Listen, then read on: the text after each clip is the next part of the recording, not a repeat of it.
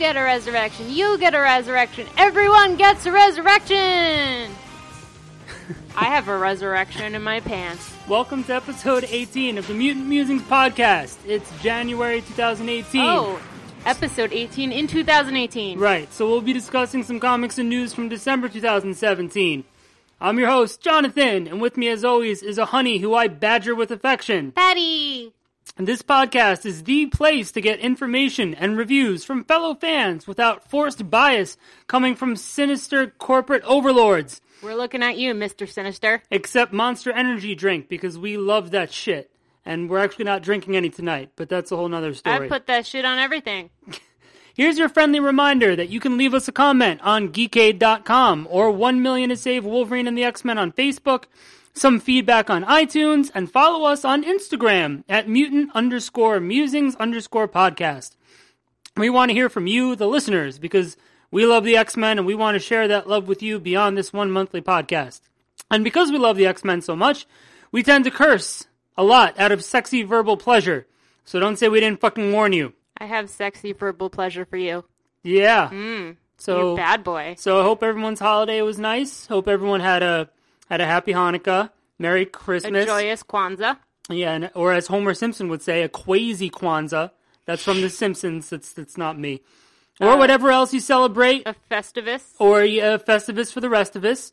Or if you don't A celebrate, Saturnalia. if you don't celebrate anything, that that's okay too. Our uh, You were just alone with your alcohol, which is fine because that's how I find myself most of the time. Yeah, yeah. Our Christmas was all right. It was it was pretty good.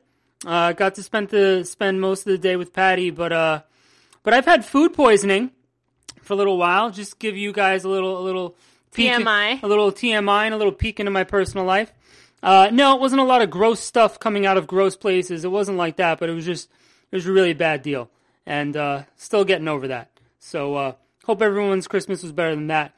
But this one over here got me a very nice present in the form of New Mutants number 87, which is basically just as good as an engagement ring.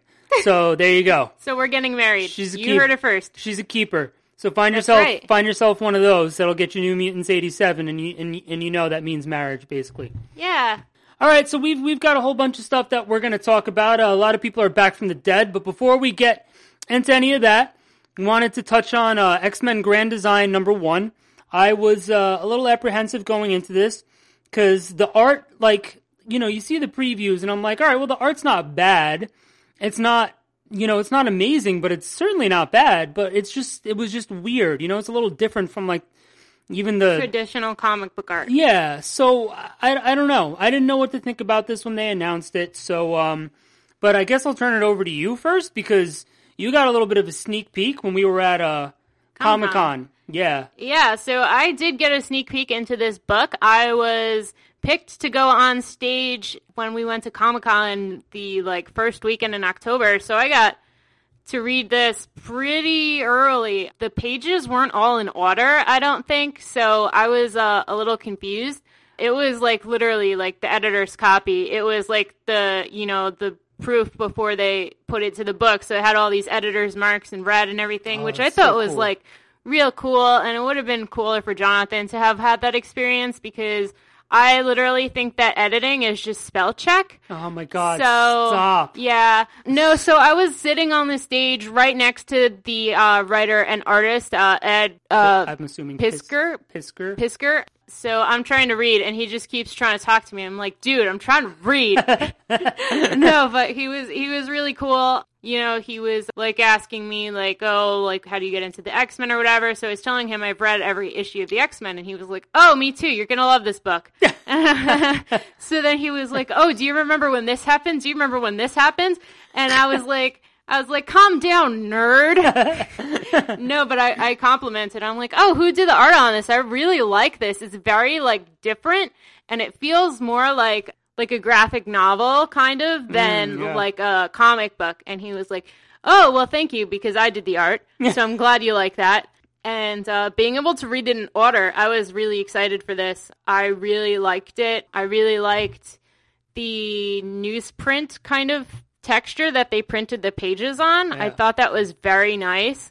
I really liked how they started this history and they kind of told it in like a linear fashion without like all these, you know, going back and forth and like, oh, well, you know, if you take a break and read this next issue like 10 years later. If you like read these books originally in the 60s like and they were still coming out in the 70s you'd be like oh wait so there's this weird relationship now going on. But like he kind of presents it to you in a way that makes sense where you wouldn't necessarily have to remember all of these things and the relationships are just like uh, kind of like explained to you like from the beginning. Yeah, well that that was the nice thing about this. It took it took the entire history and so instead of like going back and forth, it's like you're in like 1992 and like you know, you're seeing something happen, like some sort of connection that was never made in like Yeah. 1970 and like this this was really nice way of doing that. Like it was all put in a linear fashion to tell one complete narrative instead of jumping around all over the place. And uh, I saw a couple of, com- well, not really a couple, um, well, a couple of people have complained about it, but one person's complaint was like, doesn't take into account all these retcons and stuff. And I'm like, well, bro, that's the idea. It's like, so you don't have to worry about that. This is like everything from A to Z, not from A to M to F to P to, you know, it's just, it's just, it's complete. And it's not just like it starts with X-Men number one. Like, what I appreciated that he did was, first of all, it was uh, a story that like the Watcher was telling to his recorder. You know, that's first of all. And second of all, it gave a little bit of a setup to how mutants have been around for a long time, but they were just seen as like sideshow freaks and carnies and shit like that. And then it's like suddenly Namor attacks fucking New York City, and then that's where we kind of jump into things. And it's still. and that's like where the hatred for mutants comes in and i think he did a really good job of explaining that because it really isn't explained in the comics. Like there's no reason for it to logically make sense because they're born different. I get that that's like like a euphemism for being differently abled or gay or you know a minority in whatever fashion. Well, not just that, but like even in like the first handful of issues of X Men, like mutants weren't hated and feared. Like people seemed to hail them as superheroes, and it wasn't until probably around issue ten, maybe a little before that, that people like you know uh, humans in the comics were like freaked out, like oh muties, you freaks, you're weird. You know, it's like I don't, I, I don't know. It was kind of a weird little jump, but if you go back and you read and somewhere within the first 10 issues of X-Men, like if you go back and you read those, you'll see what I mean. Like people's attitude changed like basically from one issue to the next. It was kind of weird. But uh I like the connections that he makes too. It's like the Phoenix Force noticing a young Jean Grey and then the Shi'ar des- um you know decide to go investigate Earth and then that's where a spaceship encounters the Summers family. I also appreciated uh, Bobby's look too. He looked more like a snow monster instead of a snowman. So yeah, just just did like a really great job of summarizing some of like the most important aspects of the X Men. And not only that, but like they did like an annotated bibliography at the end too, where it was like everything is referenced to something else, where it actually happened historically in the comic books like that last couple of pages. First of all, they give a thank you to like everyone that's worked on X Men for so long, and then they do that. And I was like, you know, these people really did their homework and really put in the effort to this book. Oh yeah, no, I definitely appreciated that. And when I saw that, I was like, wow, okay. So, you know, this guy must have been working on this for a very long time. And I'm glad that he sold Marvel on the idea of it because I think it's fucking genius. I really like how, well, as he was telling me uh, when we were on stage, that, uh, you know, there were certain things that were just mentioned in the comics and not really explained but taken at like face value so he wanted to like explain some plot holes like why charles xavier was so rich and Yeah. so he gave that a backstory and i mean jonathan said that they explained this but i don't remember that you know the twins said that magneto saved them and uh, that's why they had to work for him because they owed him. But I didn't remember that, but they showed that scene in this. And so I thought that all of that stuff was interesting because I never really considered it before. You know, I just took it at face value. Like, oh, okay, so Magneto just has this goon who wants to just like lick his toes for no reason. like, all right, that's totally acceptable because you know what? I'd lick Magneto's toes. Don't kink shame. Some people are into licking toes. A lot of people are into licking well, toes. you know, Toad, he's and got some a long people, tongue. And some people are into licking toads. Some people are into true. licking toes. you got two kinds of people really in the world. There's those that lick toes and those that lick toads. You know, What kind are you? that's not for this podcast. All right, so yeah, so this was uh this this was a great book. Um, I'm happy with it. I'm kind of upset that he's doing a bunch of them, but like it's over the course of three years that we're only getting like two, Two a year, year. which kind of stinks. But we are getting another one in uh what, like a week. Yeah. Yeah, so that's cool. Um, all right, so moving on, we've been sticking with all new Wolverine for the past uh, couple of months. We want to continue this one with the Orphans of X. So they they find Laura, Daken, and everyone, and um, Danger comes to the rescue. And they're like, "Oh, who the fuck is rescuing us?" And I'm like, "Duh, blue word balloons. That means that it's Danger." Um, so the fucking Orphans of X have turned uh, the Muramasa shards into bullets, which is fantastic. So this is all, you know, and, and this issue was, was fine. It was a nice little connection for the little team to go to find Muramasa and get some sort of a defense and get this shield and whatever's going on with that. But really, the big thing about this issue for me was Gabby's code name, uh, which was finally revealed. Uh, Tom Taylor was teasing this on Twitter in November, and I threw this out to one of the Facebook groups, like, you know, what is her code name going to be? And a bunch of people had a bunch of funny different ideas, but this one person, uh, hopefully a friend of the show, uh, Terry Baltagon, which is awesome last name. I probably just butch- butchered that. He guessed it, like no jokes. He just commented honey badger. And I was like, oh man, watch it actually be badger because, you know, we know that's, that was almost Wolverine's original code name. And so it turns out to be fucking honey badger. I was like, oh my god. And I just posted a message in that thread and I was like, bro, when do you plan on reading this? He's like, I already read it. Oh my god, like I can't believe they actually went with Honey Badger. It was, you know, and and it's cute. I get it. The idea is that she's cute and she's funny and she's also deadly and it's great. And Honey Badger right now sounds funny and cute and great, but I'm thinking like if this is a character that actually lasts for 20 years, is Honey Badger still going to be a great code name to have? Uh, what about Boom Boom?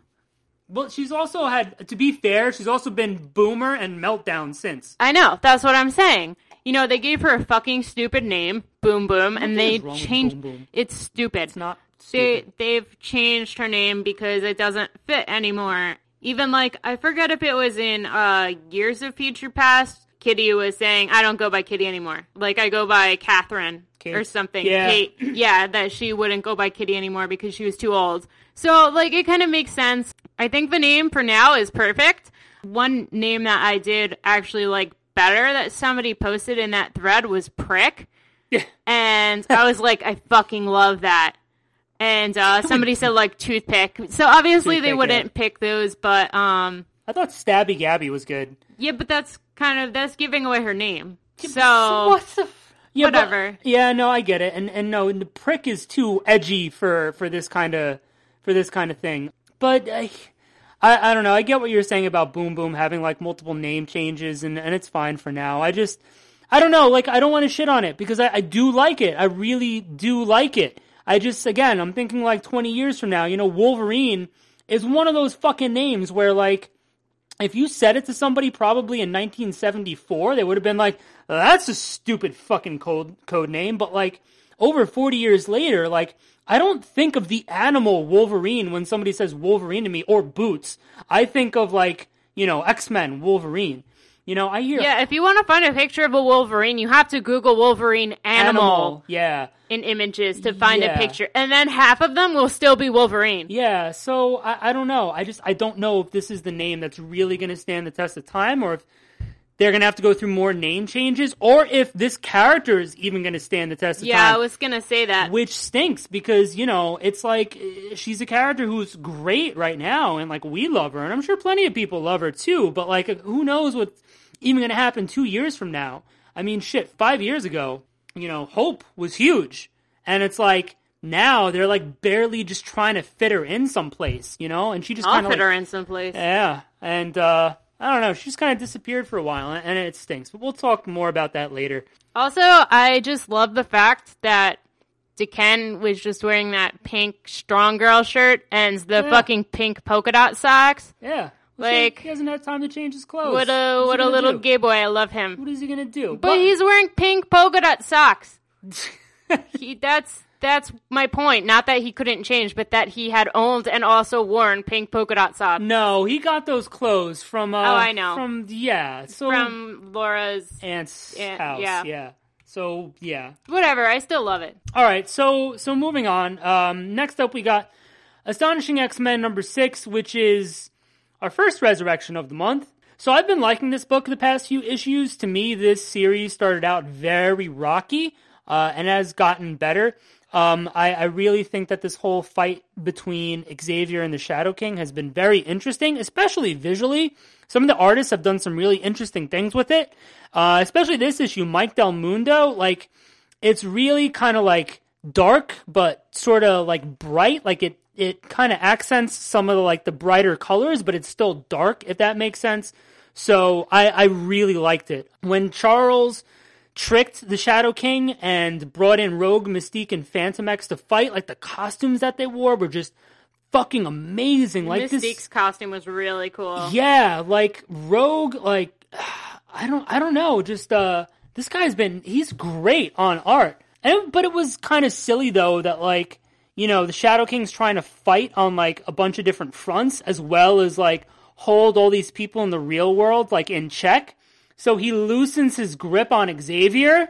Like really, like that that was kind of silly. That that was kind of stupid. Like so I'm uh I'm I'm going to be writing an article about Cecilia Reyes and there was this one issue where Pyro's in the hospital where she's where she is practicing and he actually says like oh these straps are hurting me a little bit can can you just loosen them a little bit and she actually does and fucking homie breaks out and jumps out the window like no shit who is surprised by that not fucking me so I, I just I don't understand. Like you're you're gonna take your your attention off of Xavier just a little bit. Like No, the most that was- powerful psychic mind in the world. That okay, was, bro. That was explained though. Um, you know, Charles had explained all that stuff too, because I'm sure that there that the writer had thought that other people would think the same thing as you. wasn't a good enough explanation. Okay, well, there was an explanation that uh, you know, he had all these other things to, you know, take care of. not good and enough, that, Charles. like- so I call plot hole.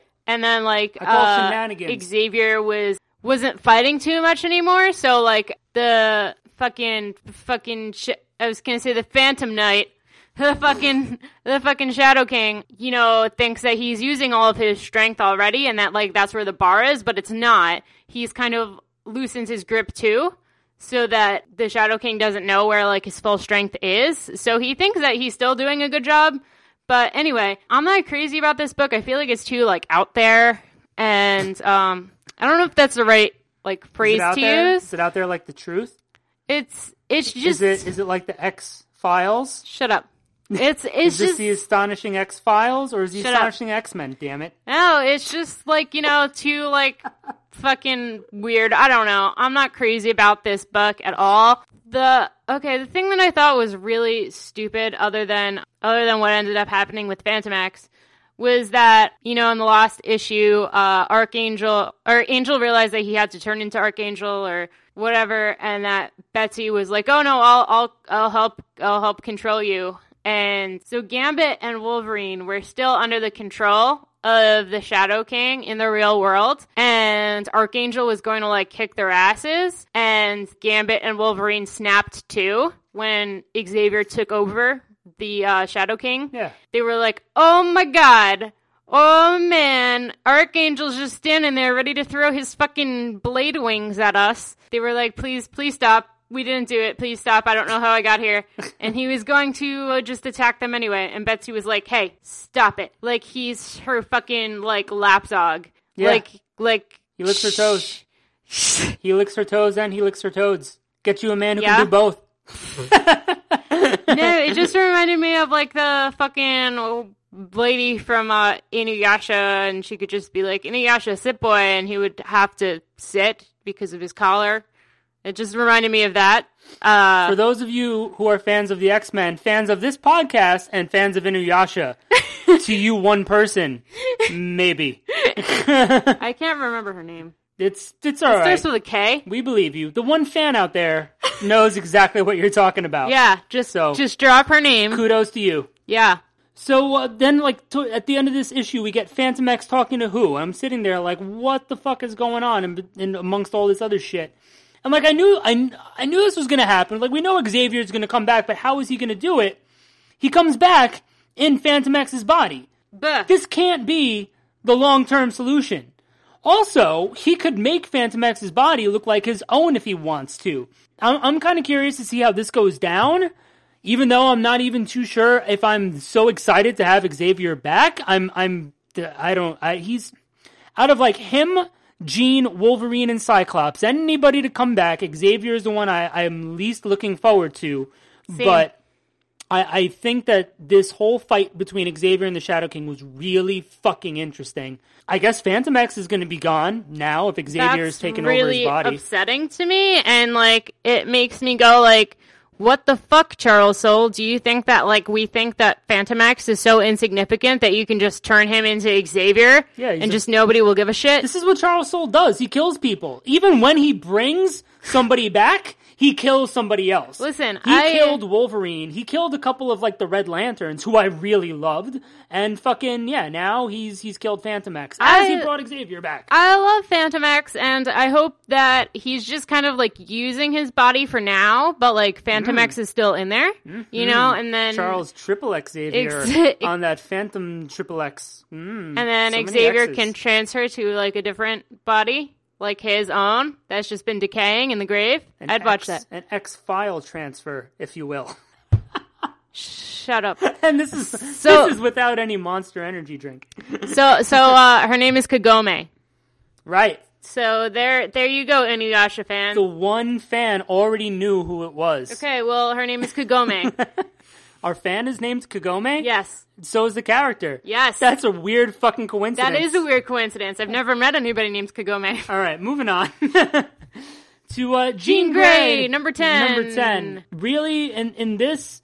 Well, all right. First of all, I just I want to say this that I loved this X team of Jean, Emma, the Cuckoos, Hope, and Quentin, and you know, I really I really wish that this were an actual team and an actual X book. I I think seeing Hope a little bit re- now is really awesome, but.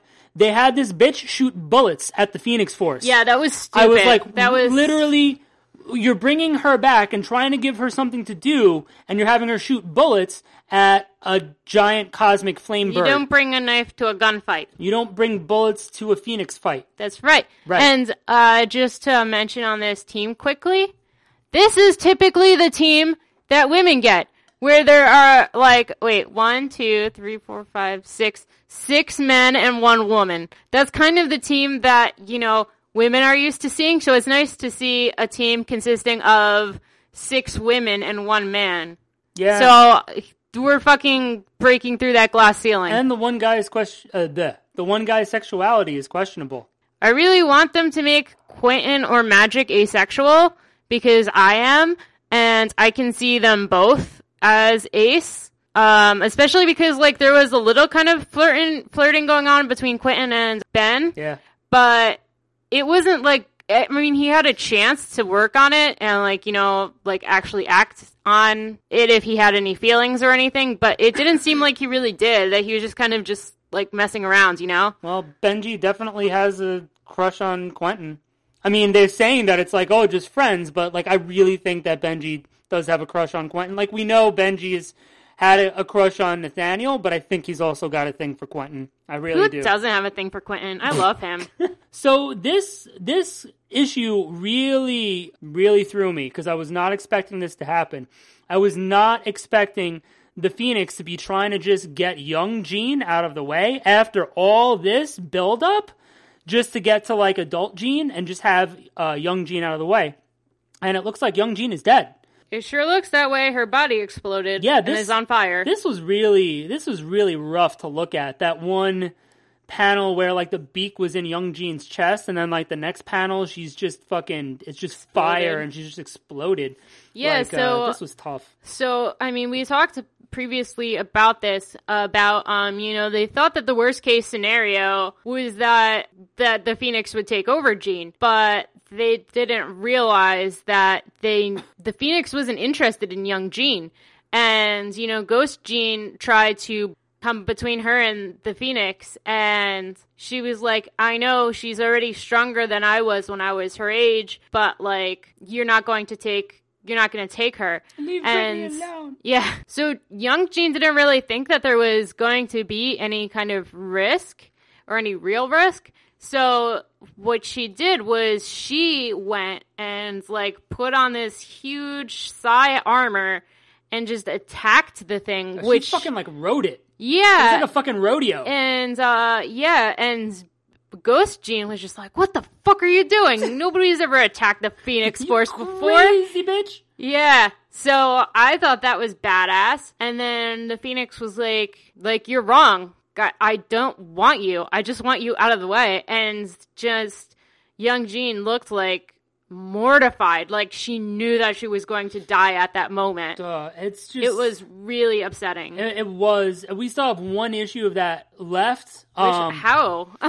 well, I mean, I mean, that's probably going to completely finish up the story of what we're talking about next, which is Phoenix Resurrection number one. Like, we're going to get an issue of this every week through number five.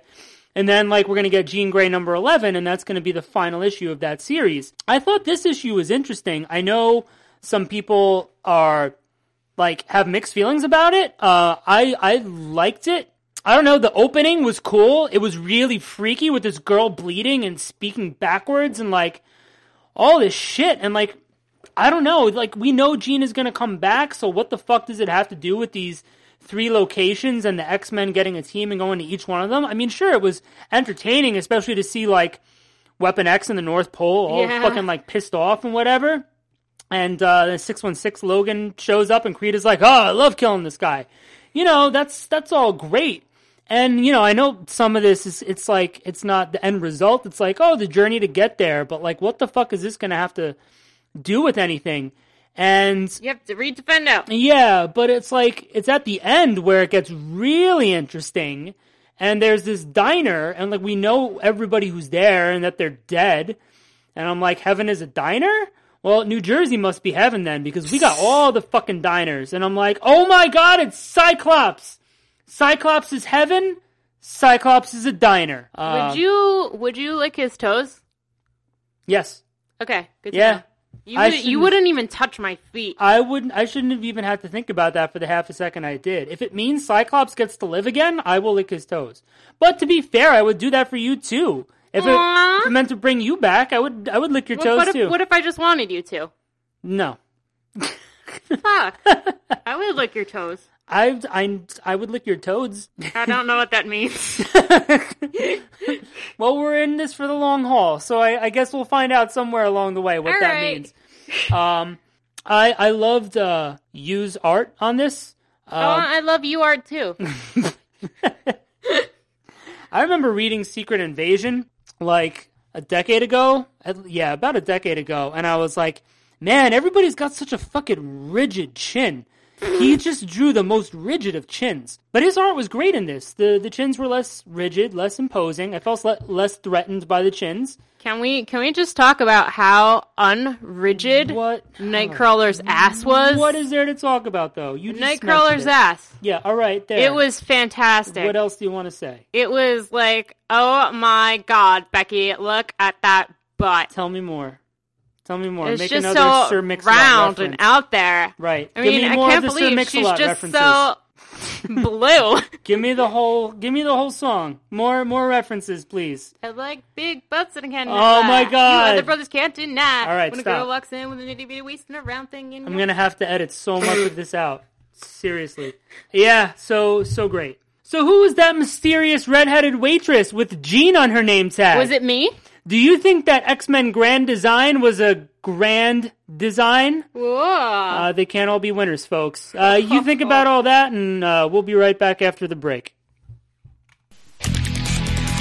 We here at Geekade.com want to wish you a Happy New Year.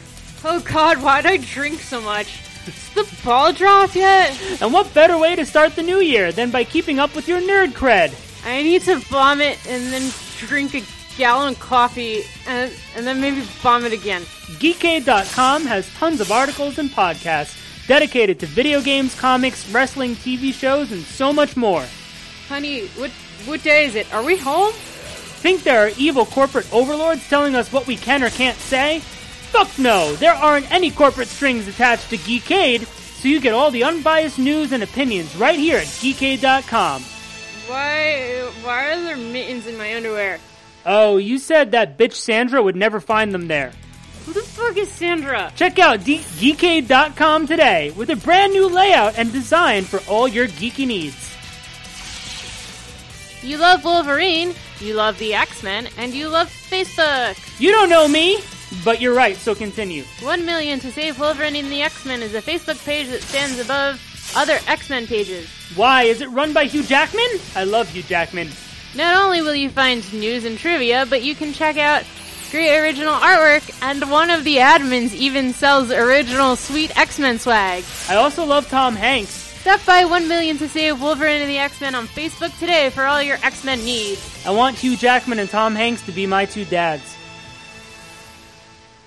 Alright, so for this month's Mutant Memories, Ooh. we're talking about Uncanny X-Men number 141 and 142, Does that have a snappy title to it? Days of Future Past. I've heard of that before. Right. It was a bad movie. Um, so this was uh, an amazing story.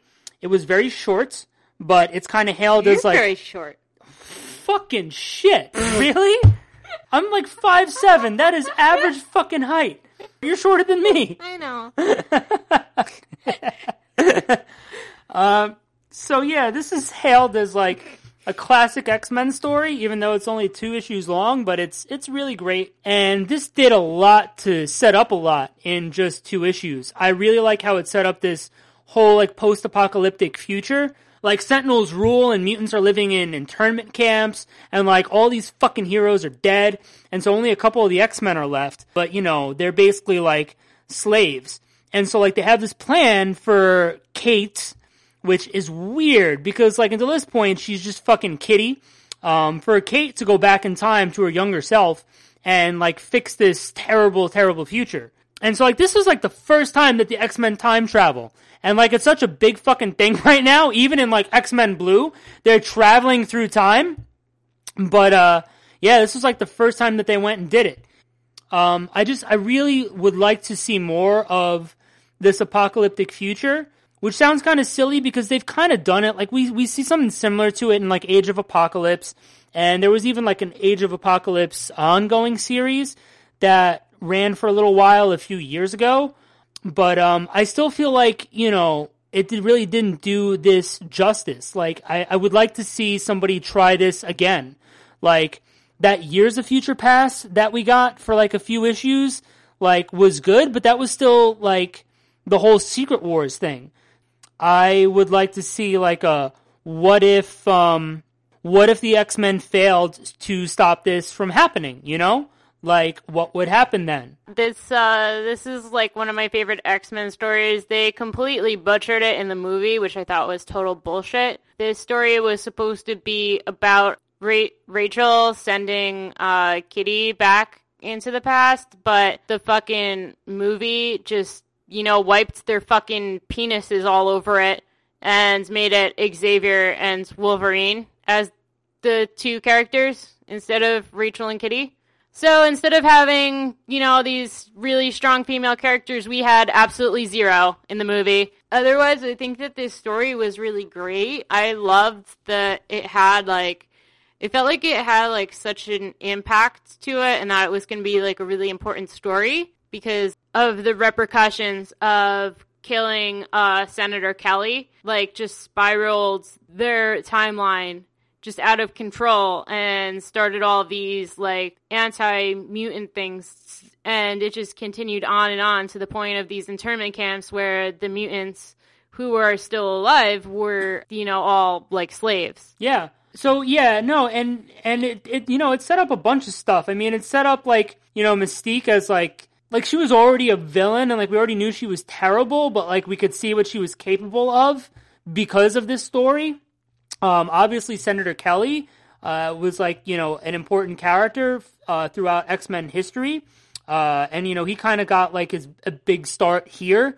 Um, like more shit would happen with him in the years to come. You know, it was just uh, it was really interesting to see her put this Brotherhood team together.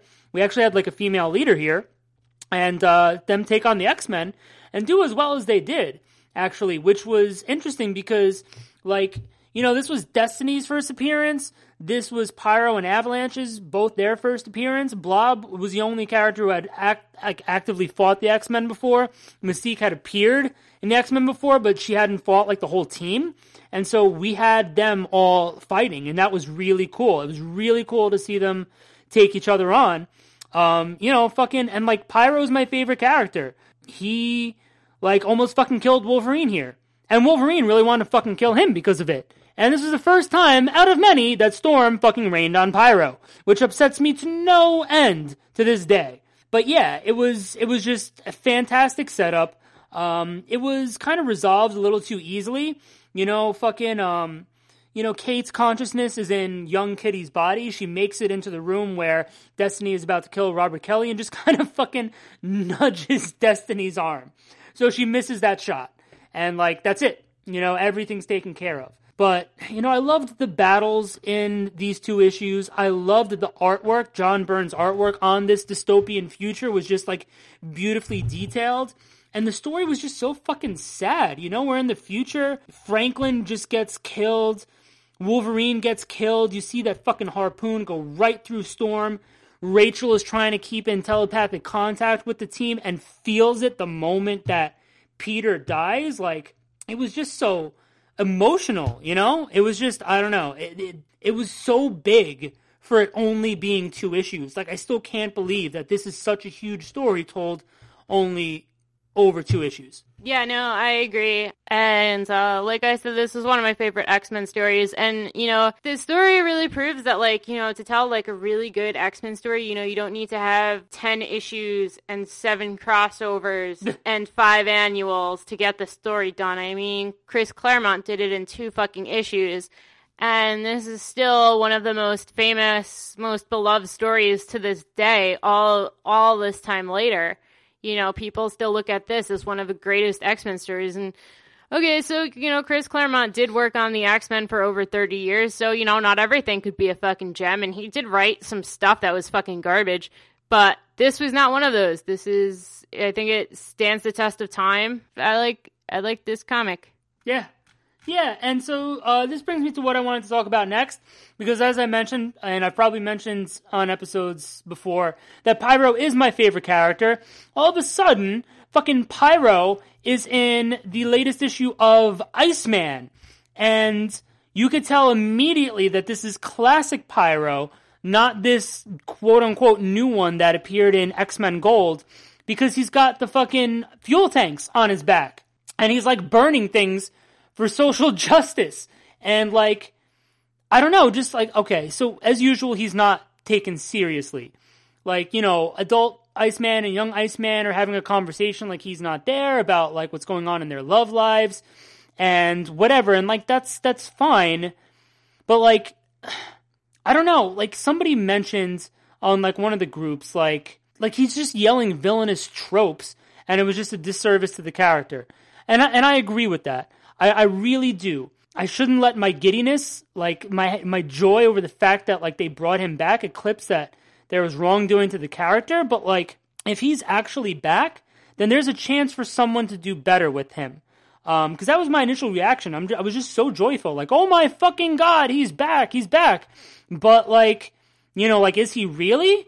Or was this even like an editorial oversight? Because they still haven't explained in depth who like this new Pyro is. So I don't know what's going on with this. Are we going to have two of them? Like, are we going to see this original one again? Like, what's going on? I don't know, but I thought it was really interesting, obviously, because he's my favorite character. Um, I thought that it was just really funny the fact that you know he was just saying these like generic like NPC villain phrases Yeah. and uh, not even realizing the fact that neither Iceman was paying attention to anything he was saying. I just thought it was really funny. So, speaking of Iceman, Iceman is ending. Uh, like, we knew that Jean Grey was ending. You know, it said, like, oh, catch the finale next month. But, like, also, Iceman and Generation X are ending, which saddens me. I don't think either one of them have been my favorite X titles, but Generation X was up there aside from the awkward art. But this is nonetheless upsetting. I shouldn't be too surprised though. Like when I go on Previews World to see what new comics are coming out every week, uh, once a month they'll have like, you know, top 100 comics, top 100 graphic novels. And I usually click on the top 100 comics just to like look through and see what's where. Not that I really like study the fucking list or whatever, but I do look at where the X titles are. And you'll see like all new Wolverine, Weapon X, Cable has made it in there a couple of times, but Generation X and Iceman have not consistently cracked the top 100, and I don't feel like I've seen them the past few months. So this really isn't too much of a surprise, even though it is upsetting. I'm really upset. Um, I love all three of these series. It looked like they were actually um, making progress in the story in Iceman, and I wanted to see that to be continued. Um, obviously, I'm really upset that Jean Grey is ending because she is my favorite character. But we know that we're going to be getting X Men Red, so at least that will be a team that's led by Jean Grey. But I'm also really upset that, like, okay, so there is a young and old version of every character, mm. except, uh, you know, there's no old Cyclops. And there was only a young Jean Grey and now young Jean is dead, and we're going to get an old Jean Grey. So we're never going to have had two Jean Greys at the same time, other than the ghost form, which I don't know if that really counts. But uh, I'm really upset about that. Uh, I thought it would have been interesting to see how um, they both would have like acted if they were both alive. Yeah. So it looks like young Jean is dead. So that kind of makes sense why that's ending.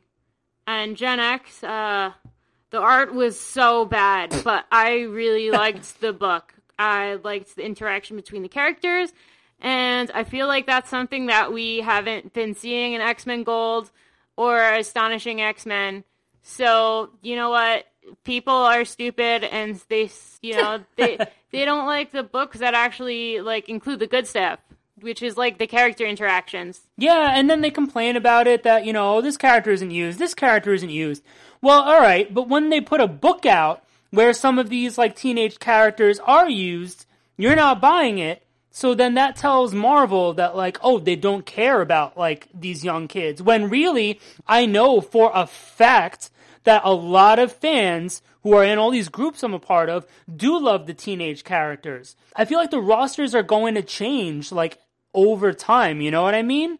And I think that this book was really well written. I loved the interactions. I loved seeing where the story is going. You know, even if the art for the most part wasn't great, you know, that could always change. Um, it's really disappointing that, like, right after they're renumbering it to like number 85, like, we're going to get number 87, and then that's it. You know, that's sad that they gave it another shot and, like, fans weren't buying it. I don't know. I hope they try to revive it in the future. I hope at least that they come up with like another like teenage X Men book sometime soon because usually those are the best in my opinion.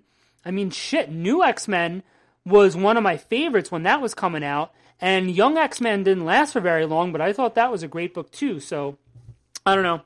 But uh, all right, so we got a couple of pieces of movie news. Uh, not a whole lot to talk about here, but I did want to mention. I found I was kind of surprised so in the New Mutants movie, Warlock isn't going to be in there.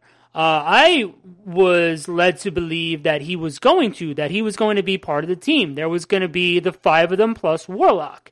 And they're saying that it could have been due to budgetary restrictions, because obviously this character would be entirely CGI. Uh, the director, Josh Boone, said that we may get like this character, Warlock, and more in future movies. And this is just kind of presupposing that there's going to be more movies. Like, this guy might have three movies planned, but if this movie is a massive failure, they are not going to go ahead with a New Mutant sequel. So, like, don't bank on that. I don't know. I'm just, like, kind of disappointed because, like I said, when I was first reading about this movie's announcement a while ago, they mentioned Warlock in there, and now he's not going to be in there.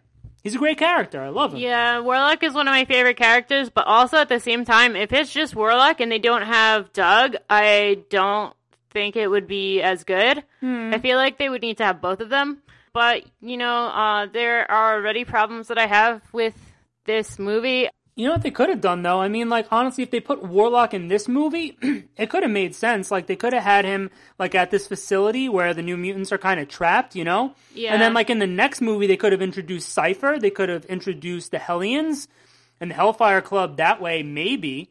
You know, like I don't know. Yeah, but I feel like also if it's a horror movie, it wouldn't really make sense for Doug to be in there because there wouldn't be a whole lot that he could do.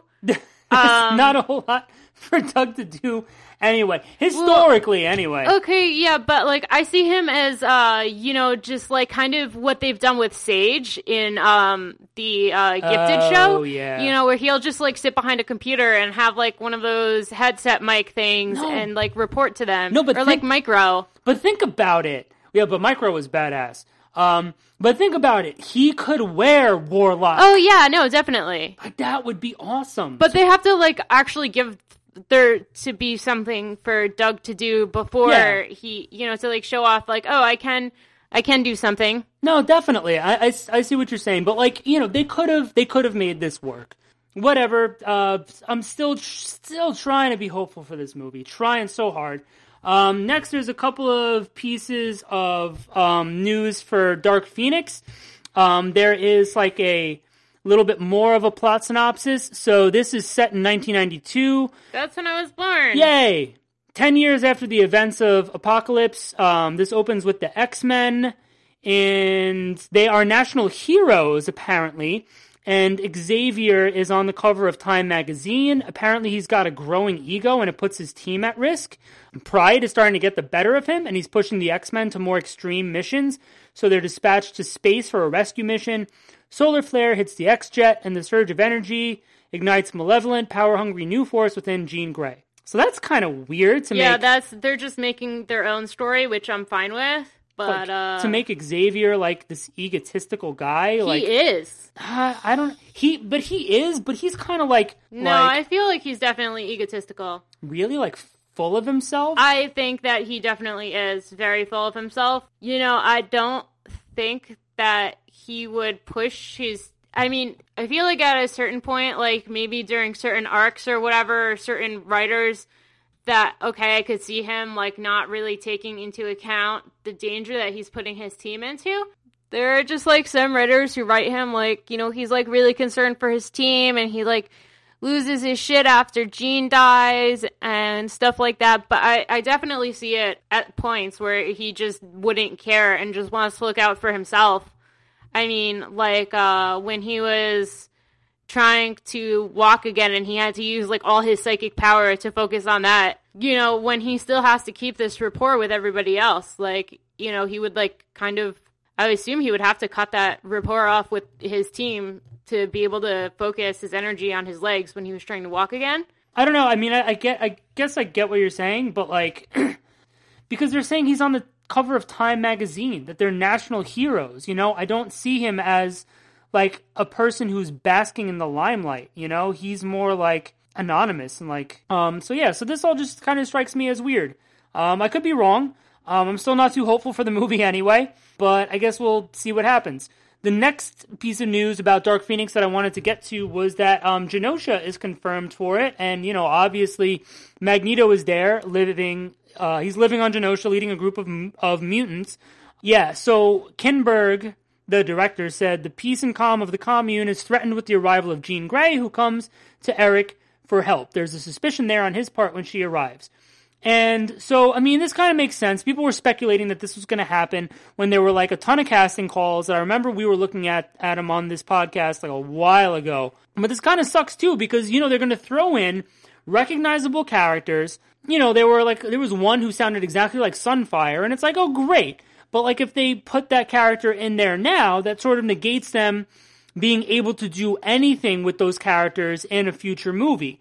It, it sort of negates them being able to do anything like give them a spotlight. So that's why I don't really like this because it's another opportunity for them to be like, oh, look at all these fucking cameos and no character development, and you're not going to do anything else in this movie or any movie. I mean, they did such a bad job introducing and uh, like telling the stories of the mutants in the last movie Yeah. in Apocalypse. Like, I feel like they were just so underdeveloped. I mean, who could be there other than you know Magneto? I mean, there's like Cameron Hodge and like all of those people, but they're not going to get into that. Right. Well, it's like what I'm what I'm thinking is like, you know, they just have this like huge mutant dartboard at like Fox Studios, and they Yeah. just like throw a dart, and they're like, Yes. oh, yep, it's gonna hit uh, Mesmero. Yep, let's throw him in there. let's throw another one. Uh, there's fucking Mimic. yeah, there's Mimic. Let's throw him in there. Yeah. Uh, maybe we'll see Warlock. Maybe that's where Warlock is. And Cypher. They're hanging out on fucking Genosha in this movie, and we'll never see them again. So, you know, that's what I'm saying. Because they did this sort of thing in, like, uh, X Men The Last Stand. You know, they had all these new characters. It's like, look, there's a Juggernaut. Look, there's Multiple Man. Look, there's fucking Arclight. And then nothing. It was just so bad. the X Men movies are all really bad, but then the next thing that we're going to be talking about is that Disney bought Fox. Well, a lot of it. Anyway. Well, a lot of it, okay. This fucking Kevin Feige guy wants wants to touch the X Men. He better fucking wear gloves, okay? He better not touch the X Men unless the X Men say that it's okay. I want written documents. No, I think that okay. I see so many people online just going uh, off about like, oh wow, you know the Avengers movies, this uh, this Spider Man Homecoming movie was so good, and they do such a good job with their movies, but nobody thinks and like you know stops and thinks about the repercussions of them owning this much property i mean disney pretty much owns the fucking world at this point and now the fact that they're getting more properties makes me really anxious and makes me not want to live on earth anymore we we can still enjoy things on Earth. It's it's it's okay. Uh, I I understand what you're saying because then what happens if if something fails? too big to fail How- Let's well, ba- bail them out No, how big is the company going to get? I get it, and it's it's funny because like I know there are a lot of people who are happy. There are also a lot of people who are not happy. And there are a lot of people too, um, well, maybe not a lot, but I've seen some people with your thinking too, that like somebody posted this meme. It's this whole fucking timeline where like 2022, like Disney appoints somebody to the White House. 2030, like Disney takes over America and has like its own military. 2104, fans are still looking forward to a Disney X Men movie. So like people do understand that this company is getting fucking huge. But as far as like we're concerned on this podcast and as fans of the X-Men, yeah, I'm I'm kind of interested to see what they can do with the X-Men. As a person who is not fan who is not a fan of corporations that are too powerful for anybody's good, no, I'm not happy about this. Of fucking course not. Yeah, no, you know, our government lets stuff like this happen, and then, you know, that we have to pick up the pieces. Well, that's another thing, too, is that I haven't seen any more news since one piece of news about it was that the Senate was going to do an investigation into this to see, I guess, I don't know, how deep it goes or exactly what it entails. I haven't seen any any more news uh, about it since then, so I don't know what's happened. But moving on to the next topic, so we can try to keep things happy on this episode, is the last two episodes of The Gifted that came out.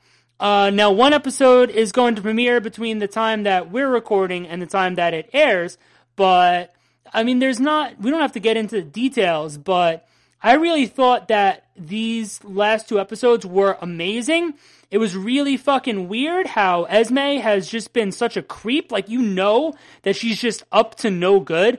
Like, but we didn't really know the extent of it in episode 9 and we didn't get to that until like episode 10 where she's really just trying to play everybody until she gets what she wants which is to get her sisters out of the facility uh, i really thought it was great how polaris and beautiful dreamer had their little girls night out and polaris made that fucking i think it was like a spoon or something into that fucking like metal knuckle and punched that guy in the face Yeah, I and love knocked that. him out that was amazing I'm gonna be so fucking upset if they don't renew this show. I really am. Just her character alone has made this fucking series worth it.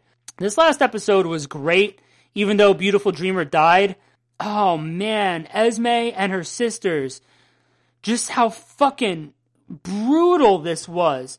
Where they just had all those cops in the military just fucking killing themselves. I loved that. That was my favorite. Oh man, that was so just Perfect. graphic and uncomfortable and awesome, but like what the fuck is gonna happen now? You know, the Struckers went to uh the Turner family and actually convinced his wife to convince him that all of this was a bad idea.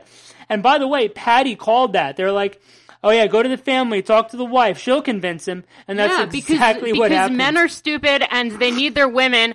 The, the women need to keep their husbands in line because otherwise, you know, men just think with their dicks, right? That's, That's- the that's the thing. That's what we do. so we need We a woman up in, charge. morning, we should we fucking put the razor and, On your dick. on our penis hand. Good. And our hands come with penises too. The ladies, you don't see it. They're retractable. We shave. We make our coffee with our penises. Mm-hmm. We drive to work with our giant dicks.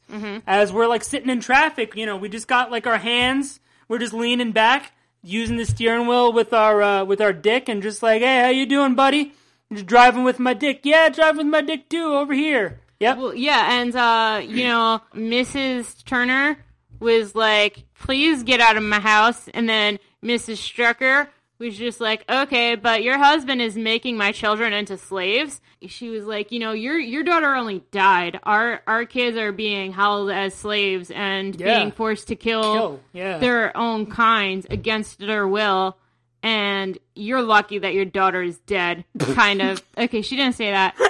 But then Mrs. Turner was like, "What the fuck is wrong with you? No, you're not. You're not going to do this. You're calling this the fuck off." Yeah.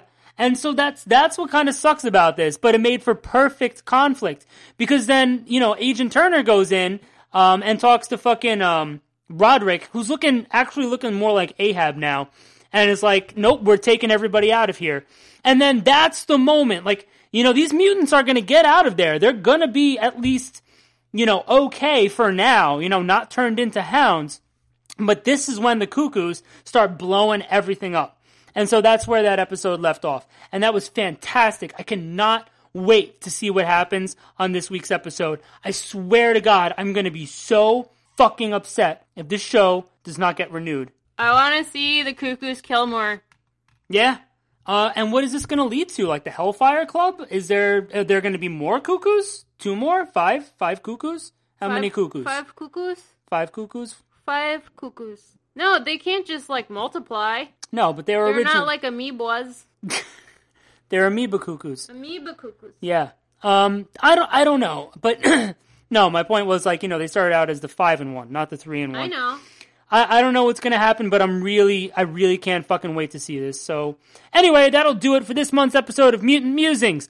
Thanks for joining us, and don't forget to check out some great original content on Geekade.com, 1 million to save Wolverine and the X-Men, and some of our favorite X images on Instagram at mutant underscore musings underscore podcast.